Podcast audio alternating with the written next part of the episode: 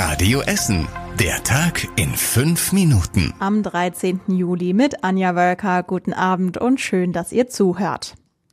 Gegen das doppelte Krankenhaus aus sind wieder hunderte Menschen auf die Straße gegangen. Es ist nicht die erste Demo gegen die Schließung. Vor eineinhalb Wochen waren schon gut 500 Menschen auf dem alten Essener Markt zusammengekommen. Diesmal wurde auf dem Burgplatz in der Innenstadt demonstriert. Und es könnte ein Bürgerbegehren geben. Die Stadt hat einen Text von drei Essenern bekommen mit der Forderung, die Stadt oder das Land sollen die Krankenhäuser übernehmen. Das Aus der Krankenhäuser sei verachten, schreiben sie auch da drin. Gerade zu Corona bräuchte es genügend Betten.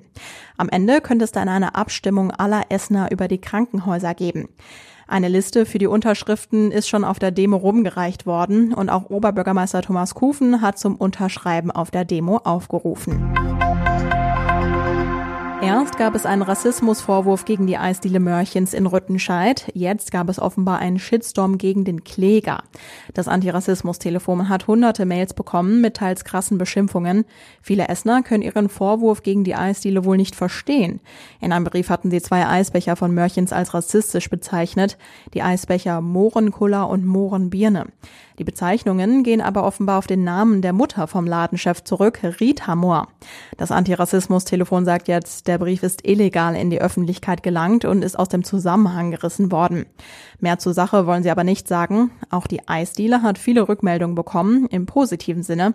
Die Kunden sagen, die Eisbecher sollten ihren Namen behalten. Der Ladenchef will aber trotzdem aus Mohren Möhrchens machen. Das nächste große Konzert am Baldneisee steht fest. Sarah Connor spielt Ende August 2021 am Seaside Beach. Karten gibt es ab Mittwoch bei Eventim. Damit reiht sich Sarah Connor in die Liste der vielen Konzerte nächstes Jahr am Baldneisee ein. Auch Peter Maffay kommt Ende August. Gleichzeitig spielen auch Sie, Deichkind und David Getter bei uns im nächsten Jahr. Die sollten eigentlich schon dieses Jahr stattfinden, wurden wegen Corona aber verschoben. Es geht um eine grausame Tat. Spezialeinsatzkräfte der Polizei haben heute einen offenbar syrischen Terrorunterstützer festgenommen.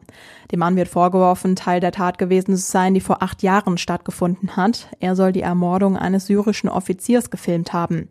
Die Tat hat er beim Film verherrlichen kommentiert. Das alles soll er dann auch später veröffentlicht haben zu Propagandazwecken. So stand es im Haftbefehl drin. Gleichzeitig wurde heute auch noch ein anderer Mann in Sachsen-Anhalt festgenommen. Er soll den gefangenen und misshandelten Offizier bewacht haben, bevor er getötet wurde.